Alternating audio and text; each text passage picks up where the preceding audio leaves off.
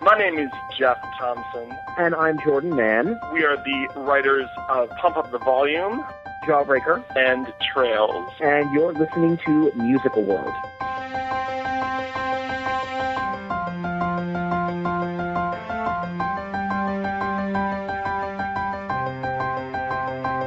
I'm Noel Katz, I know you like to hear that. This is Denise Wright, composer of Emerald and the Revolution of Betsy Loring, and you're listening to Musical World.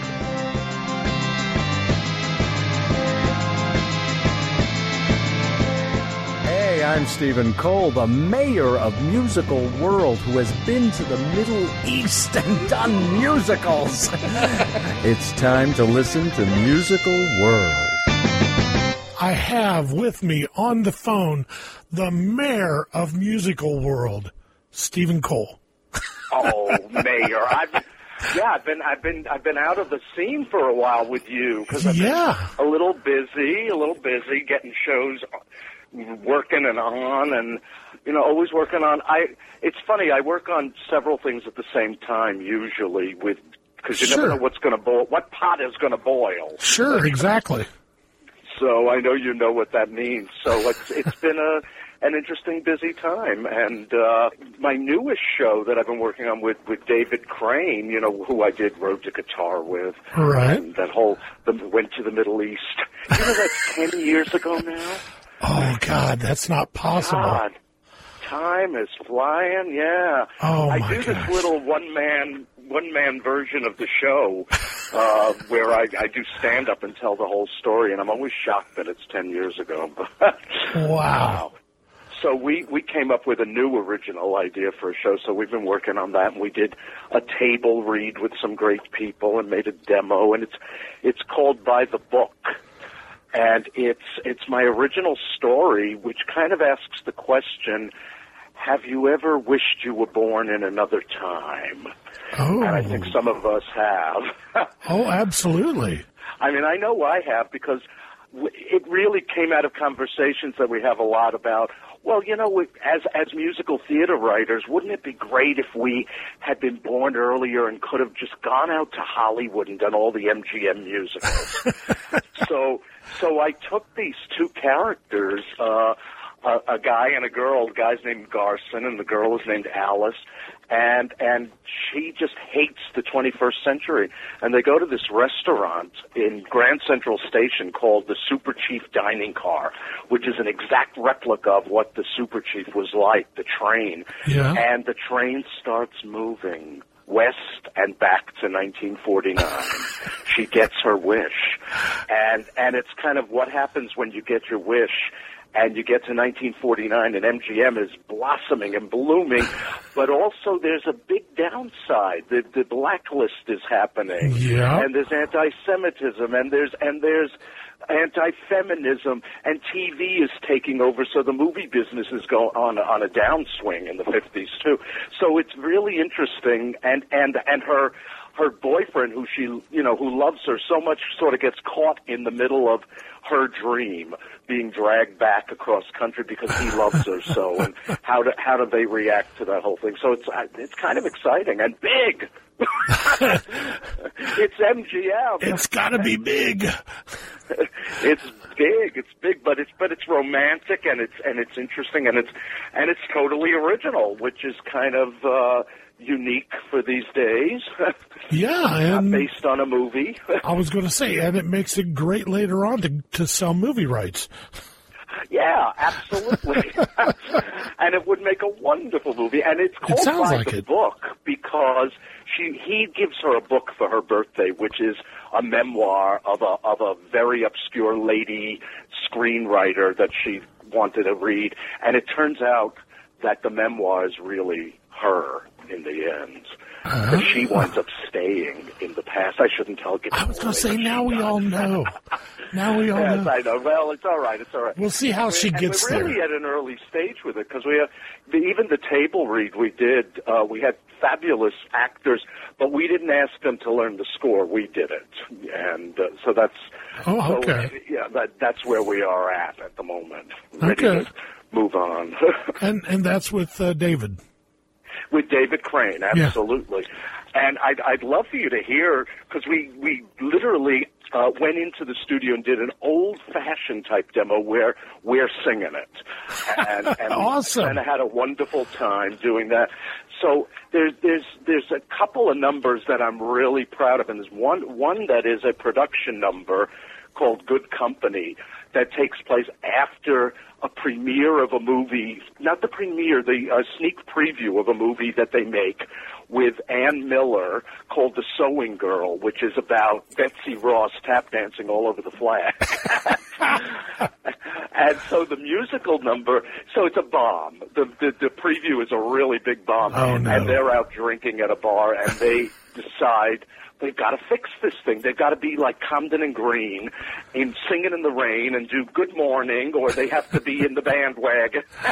and so, because all of their references are MGM movies, Right. and even the ones that haven't been made yet in 1949. Oh man. So, so that's so. I'd, I'd love for you to hear that Good Company number. Okay, well let's go ahead and give it a listen. Yeah. No, we'll emulate our idols, Comden and Green. They wrote or will write the best movie musical turnaround moments in the biz, and we're gonna live them. You know, a variation on the scene where the plot turns on a dime, where they get the great idea and save the day. I'll be Comden, you be Green. Aren't we all the time? Yes, but this time, now think of it, cause this is exciting. This time we're the heroes in the movie that we're writing. And we're in good company, good company. Gene, Debbie, and us. Their film's a flop. Disaster is a warning. They figure how to fix it, then they sing good morning. Good morning, good morning. So all we have to do is do it too. Do it to who? Just tap around the set until the reel is through. Oh.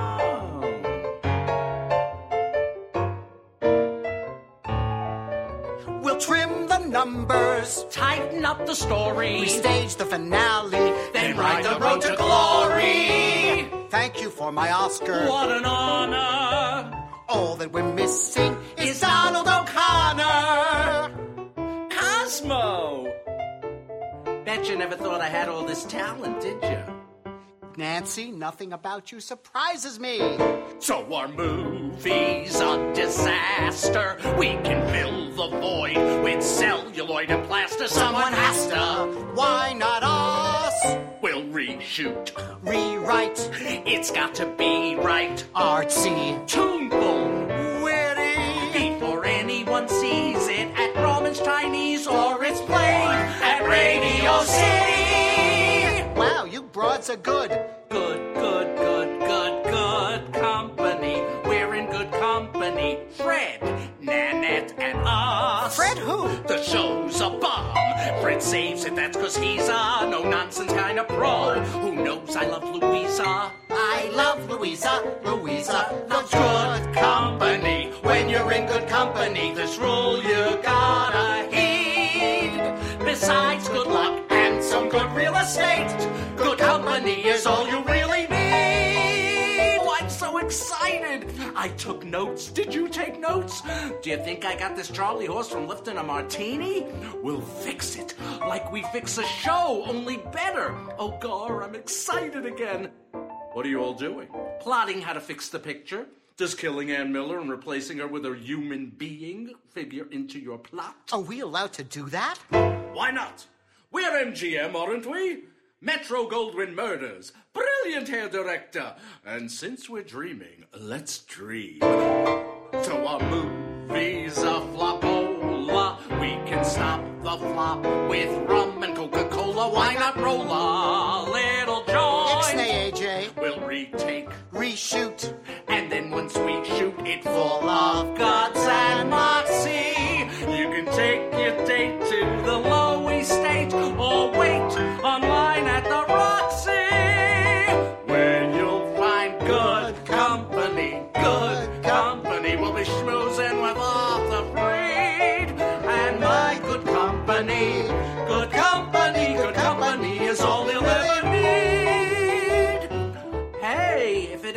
it isn't the Doublemint twins, twice.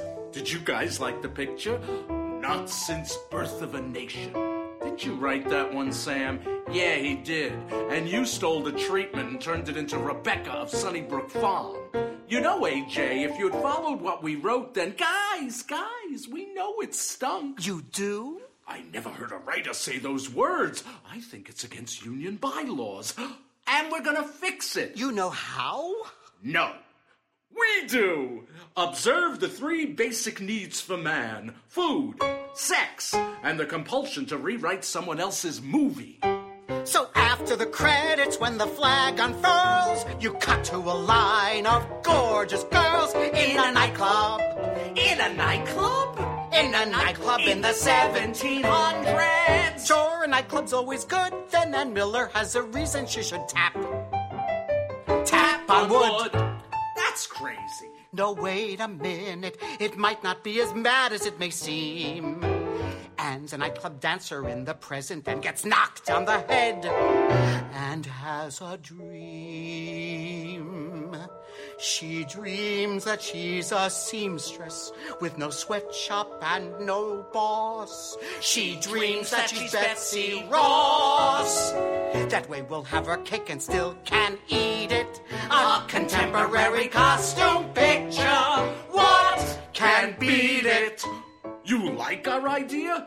When there's nothing holding you up, grasp any straw in sight. A toast to the new sewing girl. What would we do without our good company? Good company, good company, very good company. And with good company, you needn't jump an even higher hurdle to succeed. Cause good company And a good lawyer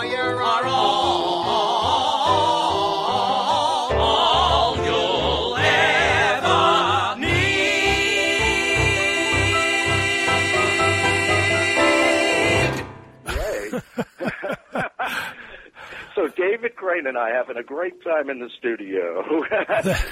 you don't get, you know, I I love to sing it, but you know, you know, it it took a lot for me to make David open his mouth and do it because he's a brilliant piano player and arranger and, and He, composer. he doesn't like to in public, or He doesn't really like to sing so much, but but we have a blast when we do it together. And you know, I kind of. He says that I, I, I sing too loud next to him. I can't imagine. I'm a loud boy, yeah. So anyway, yeah. They can fix that in the studio. the, the the other number I wanted you to hear though is is is a solo for me and it's short and it's it's uh, called your name the name on the door and I'm I'm kind of proud of it for two reasons I love the song and it's very very the music is so Hollywood of that period and film noir and Okay. jazzy the whole score is very jazzy and uh, and and because I because I think I sing it so good that's why I wanted you to hear it All and right. it's all about the scene is it's a, it's a uh, a a screenwriter producer type guy who is has been subpoenaed to go and appear before the House Un-American Activities Committee, and and MGM uh, sends him off to be to testify in Washington. And while he's gone, they're gonna they erase his name off of his door, which is kind of what happened. And so that's what the, the song is about. What does it feel like to have your name erased? And, and I'm well. I I won't ruin it. I because I don't even know. But I was going to ask you a little bit more plot stuff, like you know, is is he thought to be a communist? But I won't. I won't go that Well, far. you know what? Uh, Everybody, everybody at that time, I've done a lot of research and I love the period. Everybody at that time had some kind of past. Uh, Hollywood in the 30s was kind of every everybody had some kind of past with communism, and even though they're not anymore, that's you know that it was a very paranoid period, Yeah. and and it's and I guess the thing the thing that uh, the big question for this character is will he name names or will he uh, lose his job forever?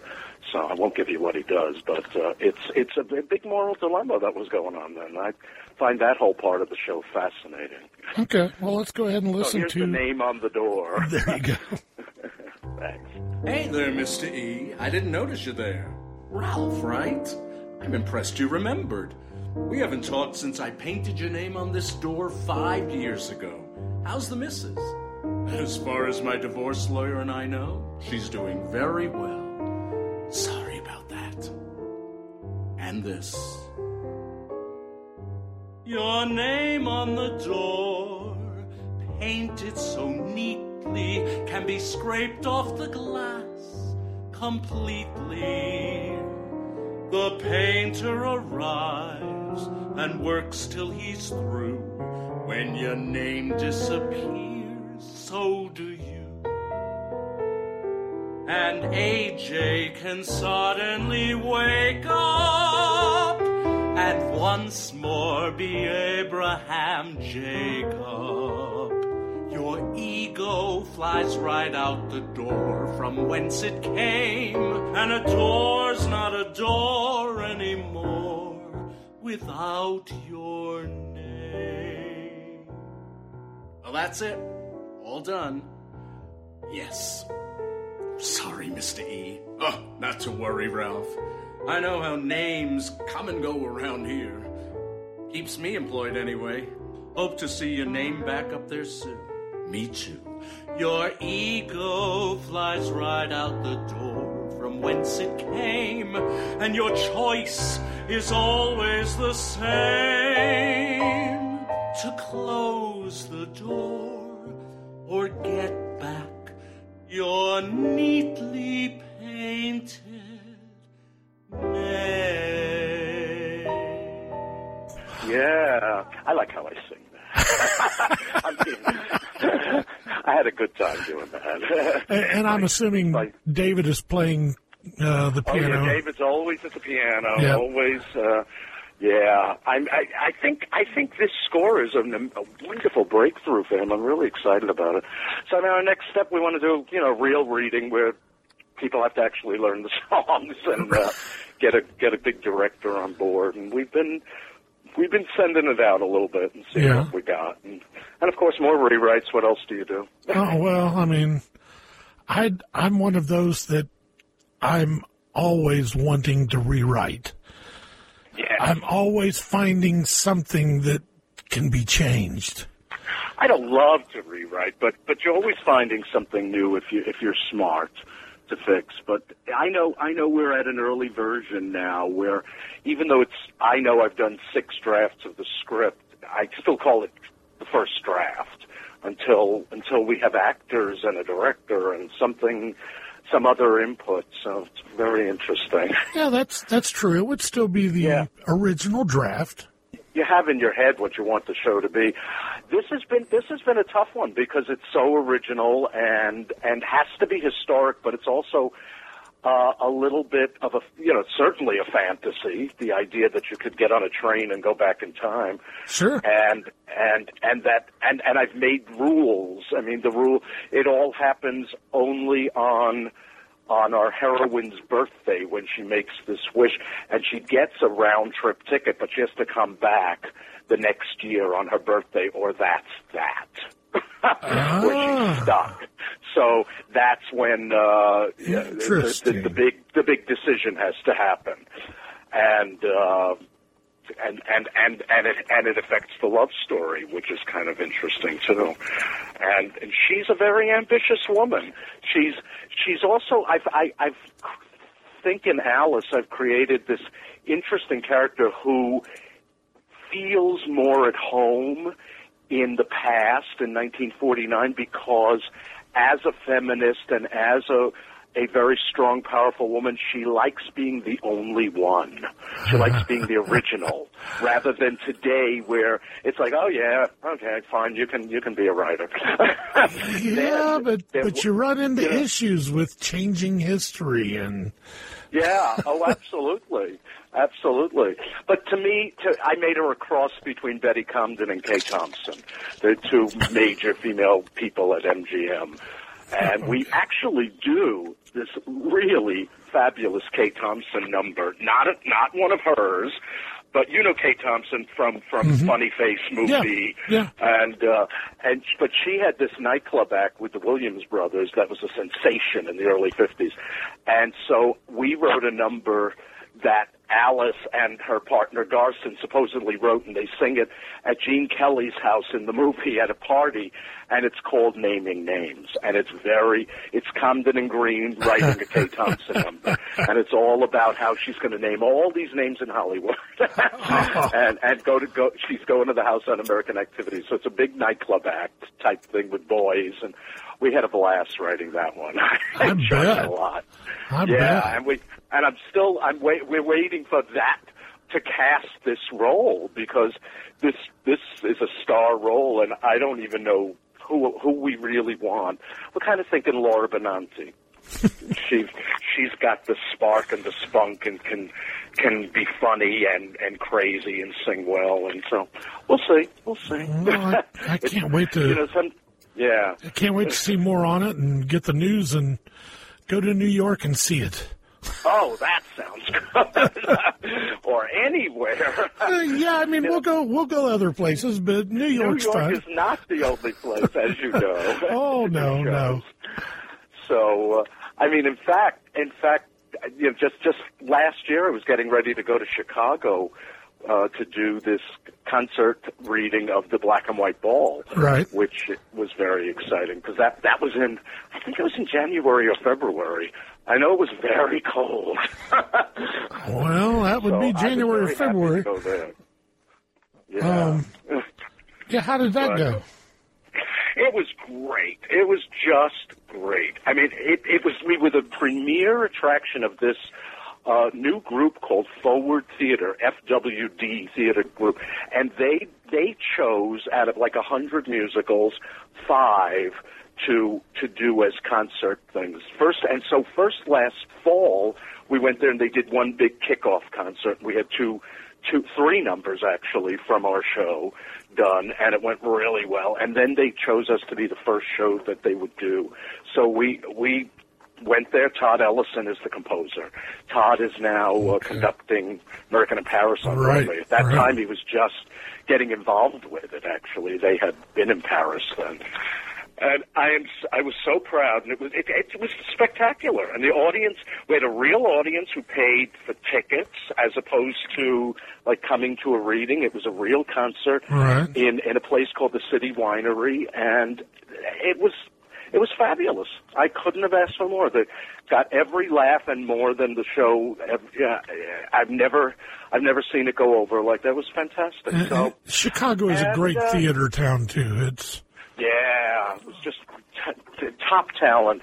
And Yes. this one girl who at that time was 15, now she's 16, uh, Ariana Burks, w- they found her because the- it's really about this 16 year old girl who wants to go to the black and white ball, Truman Capote's ball in 1966, and because she thinks it'll really be a black and white ball and, and change history. And, and she's, she's wonderfully naive, and her name is Emma, and she and Truman Capote share this amazing adventure because he kind of takes her and turns her into his own personal Eliza Doolittle to go to the ball. and but it's about race and it's really and about their relationship and about two real outsiders because Truman was was gay of course and was Right. a real outsider from Alabama and and he was making this fantastic party really it was kind of the last great party of the 20th century. It's coming up to its to its 50th anniversary next Yeah. year, so we're hoping they have a production then.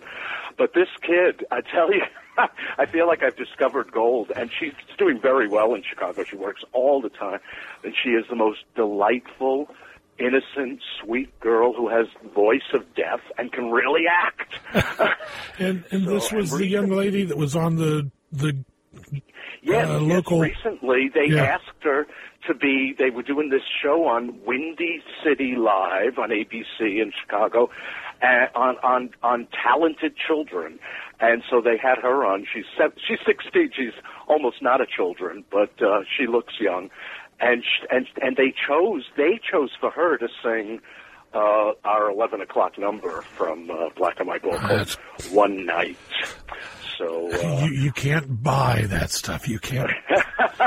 and she she was amazing. It was really exciting to see her on TV do it. And but Yeah, uh, we I'll- can hear it. I'll try to, if you want. and and I'll put a link to the video in the show even notes. better, even Yeah. better. Uh, because actually, she's not on any of our demos. She, you know, we have live recordings of her. Because when we did it in New York, we didn't have her then when we had doing Right. demos. So we may we may just replace her on the demos. We had a fabulous singer who's a, was a little older than her. so it's very very exciting. And our, our next step for that, we we want to. We've never really exposed it in New York, and do do something here splashy, and bring her up here. And she she wants to come do it, and her mother will bring her, and then and and and find us uh, some kind of star. Truman Capote. I don't know who that is. Maybe you can tell me. But, uh, Hmm. I don't know. Maybe It's, our uh, listeners great- will have some- great part. Uh, maybe our listeners will have some suggestions. Huh?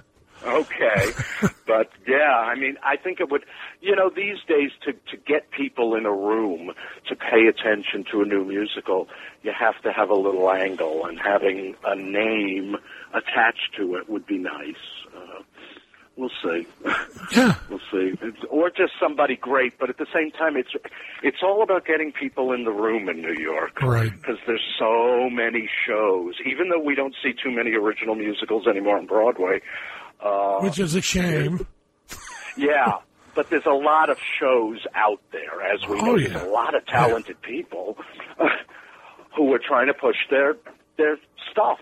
Right. So you have to figure out a way to stand out a Right. little. And I don't know about you, but it doesn't get easier. No, it just seems like the struggle gets harder every day, but yes. it's still when it's something you have a passion for, you just keep working at it. And Exactly. Exactly. I'm going to see my agent today later in the day, and I'm going to uh, sit down and say, "Now what? Get my shows on." what are you waiting for? Uh, do you have anything from uh, Black and White Ball other than uh, Absolutely. You know, I, I wanted you to hear my my favorite song from that, and it's it's actually it's sung on this demo by Jose Llana, who just finished playing the King and the King and I, and uh, now he's a little too old for the part. but when we did we did it in a reading, he actually looks very very young. But this is this is Emma's little 16 year old boyfriend from her neighborhood in Brooklyn. And it's a song called Technicolor. And it's kind of, I, I started writing it about my childhood a little bit, but then it became so much more about his character and it's it's about how he becomes an artist. He's he's an artist and he actually creates the mask that she he wants her to wear to the ball and and and he's everybody in this show is kind of an outsider, and he's a little outsider too in being an artist. And so this is how he found his art, and it's a story, a personal story about how he and his grandmother would sit and watch TV and watch old movies, and even though they had a little black and white TV, he saw Technicolor. Okay. So that's that's the song, yeah. Okay, well, let's give it a listen. Saturday night at the movies. Mama and Dad, out for their Saturday night. Grandma and me, caught in the glow of the Motorola. Watching Technicolor in black and white. Cinemascope shrunken into 17 inches. Couldn't reduce what was our favorite delight. Grandma and me viewing the vamps, drinking Coca Cola. Watching Technicolor in black and white. Rushing after school for the 4:30 feature. Hurry up, it's starting. Your homework can wait. Leo the lion was roaring when I'd walk in. Leslie Caron leaving her love on the London Bridge. Leslie Caron, oh where have you been? Grandma and eating our dinner with Crawford Rosie and Bing, hoping our days will be bright. Grandma would say, Look at it, Mikey, the world's your oyster. In technicolor, and she was right. Imagination is what it taught me. I saw the color that wasn't there. Imagination is what she bought me. I saw the orange of Lucy's hair and the crimson dress that clung to Cyd Charisse. When she danced with Fred Astaire, I saw it, I swear.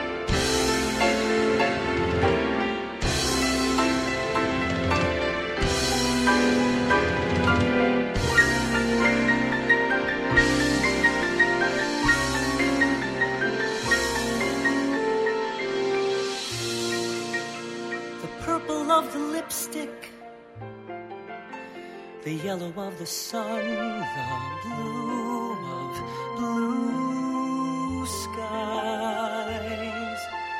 The TV screen was shades of gray, but a rainbow burst before my eyes.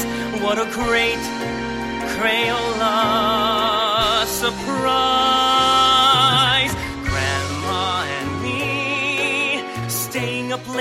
For the late show, falling asleep, waking in time for the light. Grandma would say, You're as graceful as Jean, as funny as Jerry, as handsome as Dean. Grandma is gone. But if I close my eyes real tight, I can see her sitting on the Castro convertible, chewing on her Hershey, all alive and alert, a believer in Technicolor, our own kind of Technicolor, Technicolor in black and white.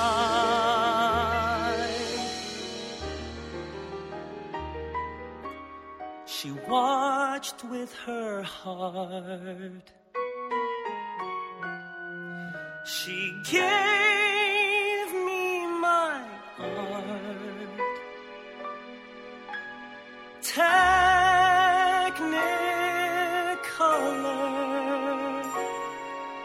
in black and white.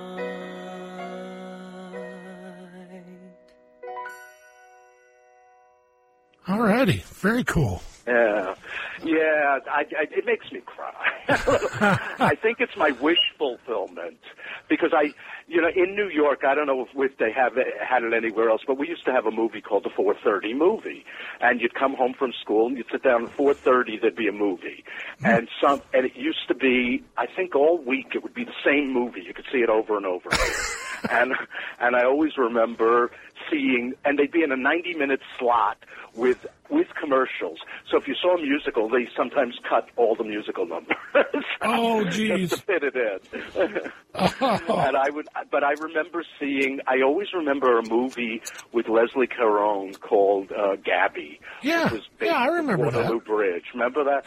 and, remember and that. that's why I mentioned it in in the in the uh, song because it's it's just a memory for this boy too. Of course, you have to remember the show takes place in 1966, so when he's singing about his childhood, like a few years before, it's really in the early 60s when when they would still have black and white TV. Oh yeah, we got absolutely. color for a long time. I don't know about you. Oh, I think we got color in '63, but we were the first oh, on. you were you. We were we were the first on the block. Everybody came to our house to see the Wizard of Uh-huh. Oz. You know. Very fancy. No, I had black and white a long time, and I just I, I and I but I imagined I did the same thing. I just imagined I was seeing the color. Sure. And uh, we all knew that Lucy had red hair, and it was always in black and white. I don't know how we knew that. you, you know, I honestly I don't remember ever doing anything like that, but I wouldn't be surprised if if I did because you were never. It was never anything where, gee, I don't want to watch TV because it's in black and white. We just didn't know any better and know any different. exactly. Yeah, And a lot of the shows were in black and white. They didn't have color for everything. Oh no! Even after we had a color TV, it was a, it was an event. We watched the news because it was in color.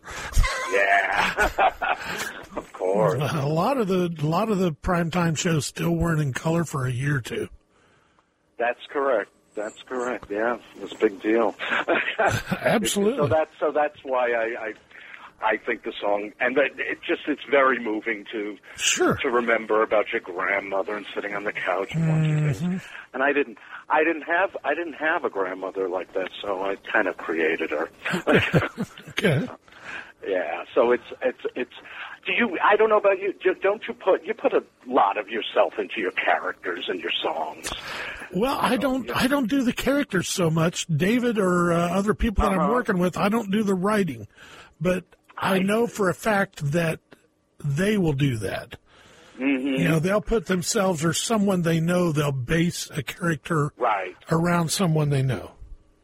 Yeah, it's just pieces pieces of you wind up getting in. But music too. Let's face it, music is the emotion. Yeah, when I it when I write a song on my own, which isn't very often anymore, as far as with lyrics, but yeah, Mm-hmm. absolutely. You and the music itself is, in my case, coming out of my fingers into the instrument of what I'm feeling. Yeah. absolutely know it better. And that, and yeah, I think it was E. E. Y. Harburg said this. It was so smart. He said, uh, as far as a song, that words make you think a thought, and music makes you feel a thought. And so, the you know, put the whole song together, and you're you're you're feeling and thinking at the same time, and that's it's very very true. Yes, if it you, is. If you can get it right, if the words and music sit on each other right, then then you have the emotion and the and the thought. That's same that's what I was about to say. It's going to draw out the emotion. It can make you laugh. It can make you cry. It can Yep, make you. It, it can give you a sense of smell. Yeah. Uh, it can do everything. Music and lyrics can absolutely do everything like that. Oh yeah, I totally agree. And and as you know, you can you can have a scene that's that's ten pages, and then suddenly there's a song that uh, in three minutes or two minutes can actually be give you everything you possibly need. Sure. Get everything yep. compressed. So that's what I'm always going for. And I and and and when because I write book and lyrics, I I kind of combine everything as I'm writing it. Right. It feels it's, it's all one piece. Yes. It's it's it's great. So yeah, so that black and white ball. There's there's uh there's something special about that one. I'm really I would say that one and and my other the sister show for that that's happening in January. We're we're doing a concert January 18th at Birdland, and that's Mer- Uh, you still there? So uh, we were talking about Merman's Apprentice, which is coming up January 18th at Birdland. that it's funny. The black and white ball and Merman's Apprentice were almost kind of developed in my mind at the same time. They're two different composers. Todd Ellison is black and white ball, and David Evans, as opposed to David Krane, my other Oh. David composer. David Evans wrote Merman's Apprentice with me. And that's another original story, which also what it has in common with the other one is that there's a celebrity and and then a, a fictional story around it. So I I think I, I I don't know if you know, but I knew Ethel Merman for the last Oh, years of her life. Of Yeah. course, yes. I, I knew that, but I don't know all our listeners. Right, exactly. Did, Yeah, You right. never know who's listening. Yeah, yeah, you never know. We got somebody in Seychelles downloading this thing, so I was really lucky to be her friend in the last years of her life, so I knew the real woman. And over the years, I started writing a short story about about the real person who was very bawdy and funny, but also vulnerable and down to earth, and walked the streets of New York and wasn't afraid of people. And and uh, the story turned out to be about a little girl named Muriel Plackenstein from Brooklyn, New York.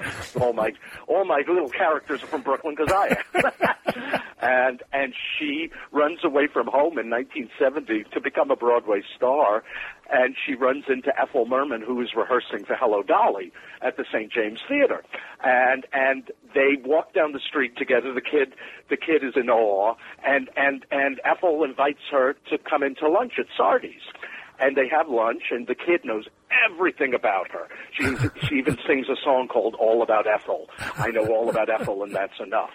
and, and so she Ethel really likes the kid. She takes her to rehearsal with her, and they during a break they sing together. And and David Merrick, the producer of Hello Dolly, overhears them and hears that the kid's really good, and he gets a fantastic idea because he wants to make sure that Dolly becomes the longest running musical in history, and Ethel won't stay with the show. She has a three month contract, so he decides he's going to star this 12 year old girl in the first all child cast of Hello Dolly. Oh, okay. And Merman takes her under her wing to teach her what it's like to be a star. And they become, and, and Merman, who has lost a daughter a few years before, and, and Muriel, who, who's also motherless, they, they bond in interesting ways. And it's very, very funny show, but also becomes very moving. And, and they figure out that they, neither of them is looking for, Muriel is not looking for a mother, she has a father, and Ethel is not looking for a daughter, and they, they just become chums, but, uh, which is the title of the song that they sing early on. And, but sh- the kid, the kid, the kid does get to go on on Ethel's opening night in Hello Dolly, which in the Hello Dolly number in a little miniature dolly dress going down the staircase, and and we we had to figure out how to write this moment because we weren't going to put Hello Dolly into our show. And so it, it in a brainstorm it came up with, well what if we write about while she's doing the number what she's feeling and what she's thinking and it became a song called I Really Like It. And it's all about her first time on a Broadway stage and what it feels like. And, and at the same time, behind that, the Hello Dolly number is going on. so it's what are you thinking when you're starring in a Broadway show? And uh, it's, it's, I'm so proud of the show. That's, That's a great idea. Yeah, and it's it's crazy. Yeah, I'm thrilled. I'm thrilled when I come up with original ideas because, like you say, you know, I don't have to deal with the rights like I've had to in the past for other shows. I don't have to spend money. I can just go ahead and write. And, And- this one's very original. And but but visually, it's obvious that it's the "Hello Dolly" song on stage, even though they're not hearing the music because she's coming down the stairwell and. Uh, Exactly, exactly. Our star of the show, Klea Blackhurst, who plays Yes. Merman, who did it for me four times already. She she said that's the reason she's doing the show to see that little girl come down the stairs in a little dolly dress. And and actually, when when she comes down, the waiters who were expecting Ethel Merman to come down on opening night, you know, sing turn to her and sing, "Holy crap! But who is she? Where'd she come from?" and then they realize she's really good, and the audience likes her. So. uh So that yeah, that's that's Stephen, that that's- so we're so happy to come up with that idea. That is because for a minute genius, there, my just friend. she comes down the stairs and that's the end of the number. It didn't happen. That is genius, though. What a great idea. I, I, I'm I'm thrilled with it. And so what we did, because you know you always have to give your shows a kickstart. We had done a reading. We had done in New York, which was well attended. We did a workshop. We were chosen to be part of. Uh, the Village Theater in Issaquah does the thing every summer on, on new musicals. We were smashed there. We're waiting. We're waiting. There, there, there's, there's, we're on a short list for them to do the show. Please God. and and then uh, we did it in London with Kim Criswell, the wonderful actress singer over there, who also has a big merman voice, and that went really well. But we still haven't gotten the production we're waiting for. So we decided we would do it at Birdland, the famous jazz Sure. club here in New York. They do a Monday night series called Broadway at Birdland, and so we did it in June actually, and sold out really fast, and it was and it was a spectacular concert. And we did the whole show. We just did it in front of microphones, and and because of, with a six piece band, we had an or- orchestrator do it. A wonderful woman named Lynne Shankel, who's also has Allegiance on Broadway now, and and it blew the blew the roof off the place. I couldn't have been happier. And we also discovered another a, a young woman to play Muriel Plackenstein, who's 13 years old, and her name is Elizabeth Teeter. And you may the name may ring a bell because her father is Lara Teeter, who starred in On Your Toes on Broadway was nominated for Tony. And and I didn't know that when I auditioned her. I just saw this kid come in, sing for me, and then when she read dialogue from the show, I said, "Oh my God, this this girl, her acting is so spectacular that she she's going to be the next Meryl Streep." I, I swear, it was so real, so great at 13, and it it turned out she was on Broadway in the audience with Helen Mirren, and she played young Queen Elizabeth. So she's a, the real deal we're talking here, who also happens to sing like a dream. So we lucked out there, and then Anita Gillette, uh, the Tony-winning Broadway star, Right. played Ethel's mother, and P.J. Benjamin from from from Wicked, and many many Broadway shows played her father, and Bill Nolte, who had starred in Road to uh, show, Qatar. The Road to Qatar. yeah, got to play David Merrick, and and it was so it was a just just a, the fabulous thing, and we decided we would record not live but go into a studio and do the cast album of the concert and JAY Records John Yap said yes and so we we did. We brought the band in and we brought the cast and we recorded in June and now it's going to come out in January. So that's why Birdland asked us back to do this concert so that we could uh celebrate Do a CD release? CDs. Yeah. CD release. I haven't had a CD release since since the road to Qatar. I'm very happy, and they did that too, JAY Records. So it's Yeah. nice to have continuity, and uh, and that sounds like a million bucks. So this is going to be uh, amazing, and I, I've. I, I, there's a few songs that I love so much in this show, and I would say it's funny. David Evans and I were listening to one of the songs, which I want you to hear, called "Taking the Veil," and because he he said to me, he said, "You know, I don't know all your songs, Stephen, but this is probably the best song that either one of us has written." And I thought, wow, because he he wrote, you know, he wrote "Birds of Paradise." He's quite a good mm-hmm. composer, and it is. It's one of the it's one of the best songs I've ever written, "Taking the Veil." So. Uh, you know what? I'm going to give you a live version of this from Birdland. Oh, okay. Don't let anybody know. you can hear Klea Blackhurst and the band live. All right. Let's do that. Okay, sounds good. It's like taking the veil. Eight shows you show without fail. No matter how you may feel, you show or the show is a failure. It's like taking a vow. Eight shows you show and you bow. You give your all, that's the deal. No matter what happens to ail ya. Yes, you give up a lot every day just to get through each night till you're done. To them, you're a luminous star, but what you are, kid, is a nun. You're alert on day one and dead by day four. So, Muriel, baby, beware what you pray for. Now, don't get me wrong, I'm happy belting a song. But by Saturday night, your belt starts to tighten, your knuckles get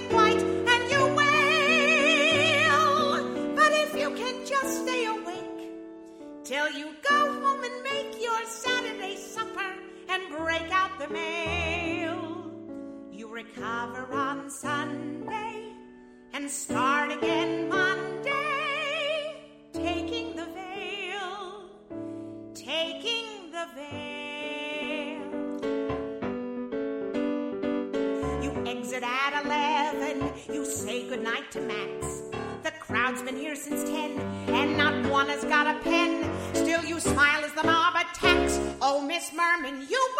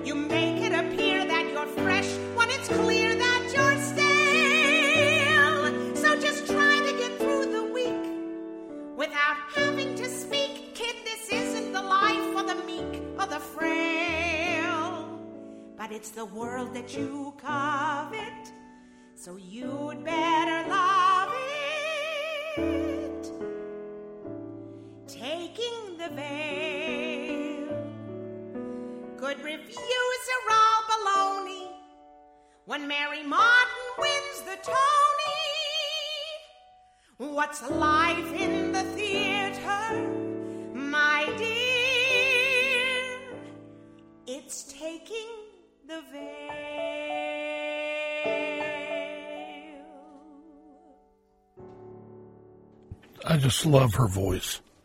Oh, she's so great. A great actress, a great comedian, and a really just a swell gal.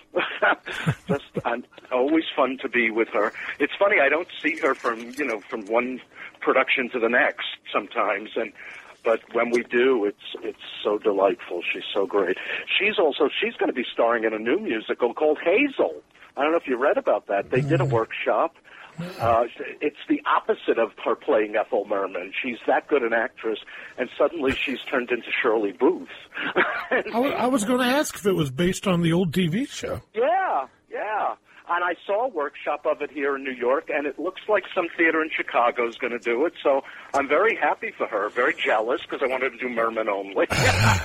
but uh, she, she's going to be Hazel. I was very happy when I saw it because I, and as I said to her, there's not a remnant of Ethel Merman in that performance. She's still brassy and funny, but it's not. It's not the Merman thing. But, so but I could see nice. her as that character as well. Very easily. Very easily. Totally, totally. She's she's she's the real deal and waiting to happen too. She's a kind of performer that should be. In the old days, she would have starred in ten Broadway shows already. so we're just we're, we're, we we got to go fast. Time is fleeting. we got to get Merman's Apprentice on. But she's she's pretty amazing in it, and and the comedy is just knocks me out. Just knocks me, and the pathos. She has a song, a ballad in in Merman's Apprentice called "Little Bit," which is about her daughter. That was her nickname for Ethel Jr. And it was a troubled relationship, and and Ethel Jr. wound up uh, prematurely dying at 27 of, of some of a drug overdose, an accident. that might have been not an accident. So we wrote this song about her singing to her ashes. And because the first time I went to Ethel Merman's house, the first thing she did was show me the ashes of her parents and her daughter, which she kept in a closet in, in urns. which could sound creepy and funny, but, but at the same time, it was very touching. So that's what I tried to get into this song a little bit. Okay. And um, we can hear it if you want. Yeah, let's listen to it. If you don't mind. No, I love it. awesome. Little bit, what a funny name to name you. But it fit, and that's how it had to be. Little bit, you would yell and cry, and though I try to blame you, I admit you're a little bit like me. We would fight, and our fights would not be little. Who was right? I don't know, or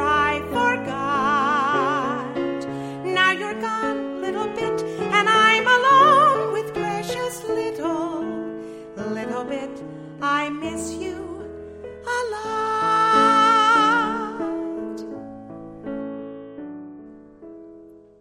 Who's there?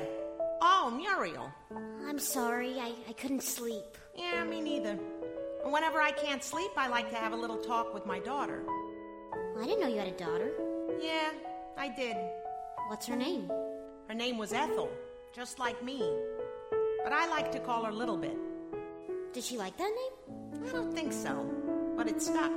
Where is she now? Right here. I get it. it. It's like my dad always saying my mom is still right here with us. no, I mean, she's here. These are her ashes. Wow, and a half! Can I touch them? Yeah, sure. But don't sneeze or nothing.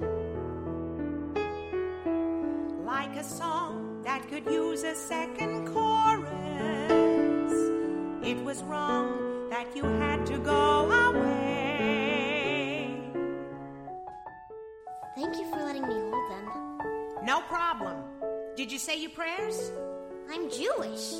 So what? Does it mean you don't pray? Only when we go to shul or at Passover Seder. I went to one of those once. I brought a ham sandwich. You did? Sure. Get hungry. Now go say your prayers and hit the sheets. Good night.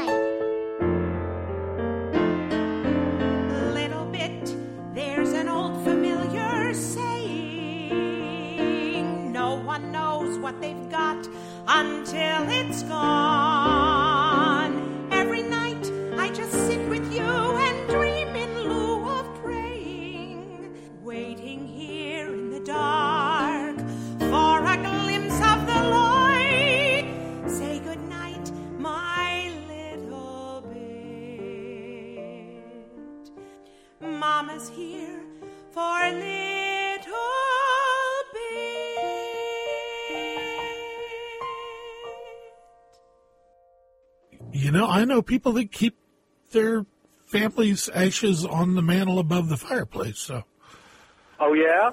oh Well, yeah, that- yeah. Well, you know, she also got cremated, and I, I'll tell you an interesting story because after Ethel died, I was I was still friendly with her son Bobby, and and he had to close up her apartment and take. There was a big auction at Sotheby's, mm-hmm. but he was taking the ashes out to California with him, where he lived in San Francisco, and he stopped off at my house, and he had he had a flatbed truck, and he said, "I just took mom past Broadway." He just took her ashes riding on Broadway, and uh, that was so sweet. And then he took them to California, and now they're back here. They, he gave them to one of Ethel's friends, so they have all the ashes. Kind of bizarre, but they're back in New York City somewhere. yeah. I've told my wife to take my ashes and scatter them over uh, a little Platte Lake up in Michigan where our cottage is. I said, just feed the fish. That's the best. That's Feed- the feed best. the fish I, I and- agree with that. Yeah, spread I the ashes and and But when you you know want the to famous story, you know the famous story about George S. Kaufman and and Jed Harris. They hated each other. They had a big feud, and and George S. Kaufman said, You know, I want when I die, I want to be cremated and have my ashes thrown in Jed Harris's face. so I probably have a few of those people too. but Broadway, would, Broadway would be nice. You could go up on a roof and spread them down. No one will notice. There's No, heck no, nobody'd ever know. And Yeah, and you'd so- still have a place you can go to to remember. Yep, exactly, exactly. But let's not die yet. No, no, no, no, no. I, We don't have to do that yet. no, no, no. So- That's So, so as far as the CD, uh, you know, I wanted to, I, I, I I'm going to uh, let you have a tiny preview. okay. There's my favorite song in the show is actually the last one we've written so far because you never know there might be another. But uh, it's it's a song for Ethel, of course, and it's called "Listen to the Trumpet Call," and it's. It, there was another song in this spot for a long time called "Nothing Is Written in Stone," and it was kind of it was kind of the small world moment in Gypsy. It was very, very, very seductive and sweet and interesting, and I we realized that people wanted to hear what what the real Merman might have been like. We, they wanted a big a big number at this Mhm. point. and so she's trying to convince the little girl's father that the little girl would be will be just fine and she should let her he should let her come live with her and mentor her and be and sh- let her be Merman's apprentice. And the father's a little leery of course and and Ethel just steamrolls him in this song basically saying yeah when opportunity knocks you have just got to answer that call. And we decided to write our version of blow Gabriel blow really. Listen to the trumpet call. And I, I I just want you to really listen to Klea it sounds like a million bucks but this band which is six pieces uh, orchestrated by Lynne Shankel you will appreciate this. Sounds like a band of 15 it's it's so brassy and full of full of life and trumpet. And we're we're very lucky to have this. So this is an early mix it's going to sound a million times better but uh, here's a here's a little a little treat All right. I don't know, Mo. Am I slow mo? Sometimes I have my doubts. I'm not immune to that opportune when that opportunity shouts. I heard it back in 30 when I held that endless note. And now the time is for Muriel, loud and clear. Can't you hear?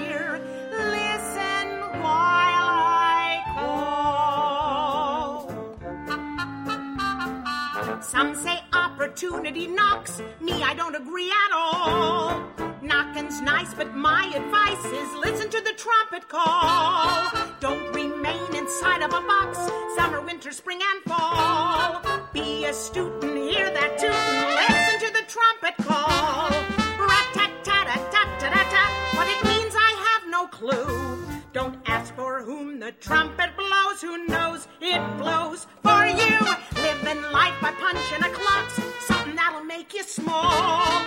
Show you care and hear that blare and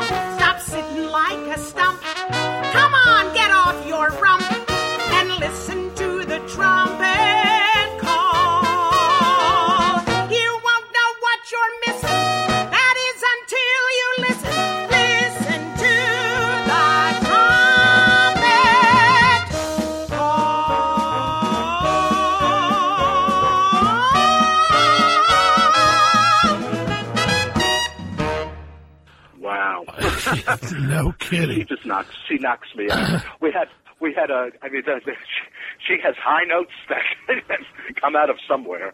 But uh, yeah, the band is the band knocks me out. So I'm so excited to get the band back at Birdland so we can blow the place off again. You're going to have the same band at Birdland. At, yeah. Okay. Oh yeah. Oh yeah. And they're all Broadway guys. We do it. On, you know, the weird thing is, it's interesting. They do the Monday nights so that Broadway people could Right. can do stuff because it's a, an off night for almost every show. right. The, except for Phantom. So we have no one from Phantom in our show. but we always have Broadway people. That's their night off. And, uh, pretty exciting uh, to have them in the bands. All you know, they're all pit pit players. They're like the best of uh, the best of Broadway. That's cool. So, very exciting. yeah, I I have never been able to get to one of those, uh, but I've not wish been able to make it to. Birdland yet. I know January's not an easy time to get up here, but boy, I wish you could be there. January 18th. Um, January 18th. Think about it. I, oh, I, I will. I think about it, but but yeah, it. And we have we're just about to announce it again. And last time it sold out really fast, so I'm hoping uh, it will again. It's Oh always yeah. nerve wracking. Oh yeah. Yeah. If if there's one empty seat, I blame myself. Uh, I'm going to London next week, so that'll that'll be fun. I'm going to see about a few days of uh, peddling some shows, but mostly just go see shows. Are you That'll- going to uh, see Katie? Yes, I'm, I'm definitely going to see Katie, our friend. She's the one who produced not only Road to Qatar and uh, and Merman's Apprentice, but then she took Road to Qatar to uh, Edinburgh, which was so so special. Yes. I have a I have a strange little possibility. I I'm thinking I would like to do my one man version of it in Edinburgh. We'll we'll see. We'll see. I I think I'm getting the uh, performing itch a little. that would and be then, great. And then I'll say, I'm tired. Why am I doing this? Oh, We'll we see, but I love doing stand up, and uh, it's kind of it's a great show. I've been doing I've been doing it for these Road Scholar groups in New York for years, and just getting huge laughs. And I figure if I could if I could make uh, a bunch of older people laugh, I can make anybody laugh. Katie Katie Lipson is doing awesome things for new musicals Oh, in, Katie's in London. fabulous, and I want to. I just want to be part of it again. Yeah. Yeah. I mean, this is the first year because she's done that festival for now. It's the third year, and we did two in a row, and it was very exciting. But this year, she's concentrating on British musicals more than Yes. the American ones. So we we have to find something like that here. but she's she's she's amazing. Yeah. Absolutely. A lot of energy, that girl. Absolutely. Yeah. So yeah, I'm going to have her over to our hotel and have a cocktail and see what we can concoct. exactly. Concocting cocktails. Yes, exactly. exactly. We it'll be the same hotel we stayed at when I first met her, and I had her over there with for a cocktail, and we concocted a lot. it's always good in a in a fancy hotel in London. Everything seems better. A fancy hotel anywhere, but in London, Yeah, yeah. It's you know, it's like when people come to New York. I understand how they feel because I, I'm a native New Yorker, so it's like, ah, New York, who cares? But you come here and it's it's very exciting. It's the feeling I get when I go to London. and hopefully next week the weather will cooperate with you. And Yeah. So you're going to be there like over Thanksgiving? Uh, yeah, no, we're going to have thank- have no Thanksgiving. I like to do that. We go to London and skip it. skip it. Absolutely. Just skip it and go. We're going to go see Gypsy instead. Awesome. Awesome. Yep, that sounds pretty good. Absolutely. I was just uh, sent off a bunch of stuff from Saturday Night at Grossinger's to a theater in Florida, and suddenly I, I fell in love with that again. That's also Claibe Richardson, Night of the Hunter, and Yes. so uh, it's like, oh, I, I want to do that show again. so we, Yeah. we'll see, but I, I'm concentrating on the new ones more than anything. Okay.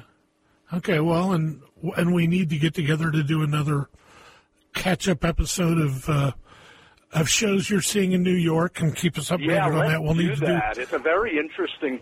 I, I mean, I, w- I would say it's very interesting here. You know, we have the, the the best musical I've seen. Just to give you a little preview of recent, very recent besides Fun Home, which I loved, was another show from the public, which is down at the public, and it's not the one you think I'm going to say, but it's it's a First Daughters Suite.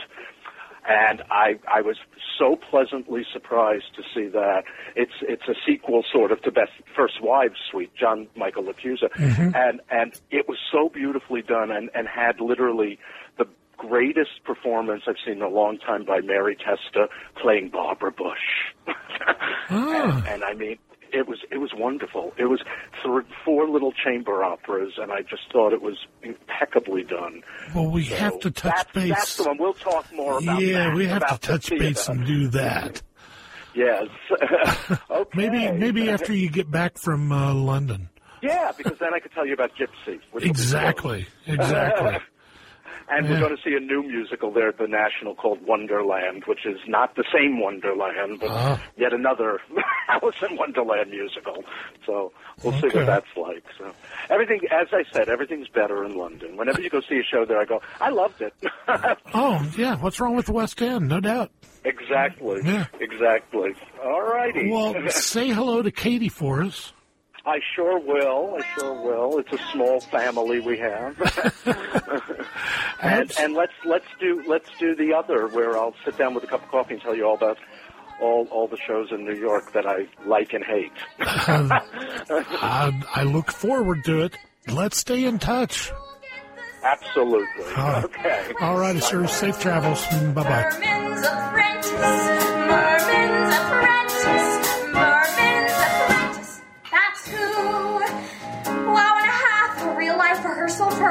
Production number. Yeah,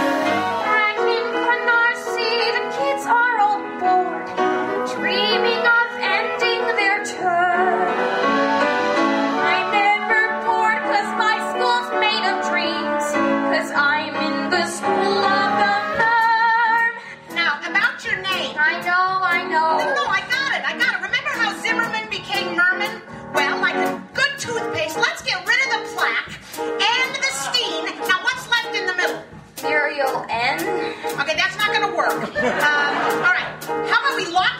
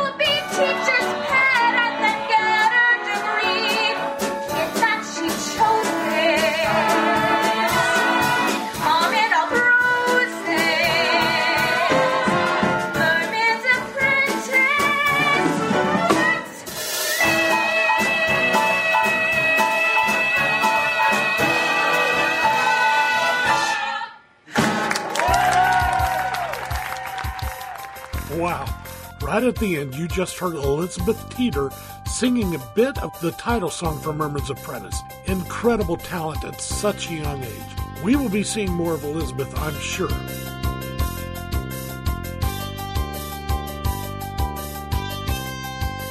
And speaking of young talent, be sure to go to our show notes at www.musicalworld.us and take a look at Ariana Burks singing One Night from the Black and White Ball on Chicago ABC TV's Windy City Live Show.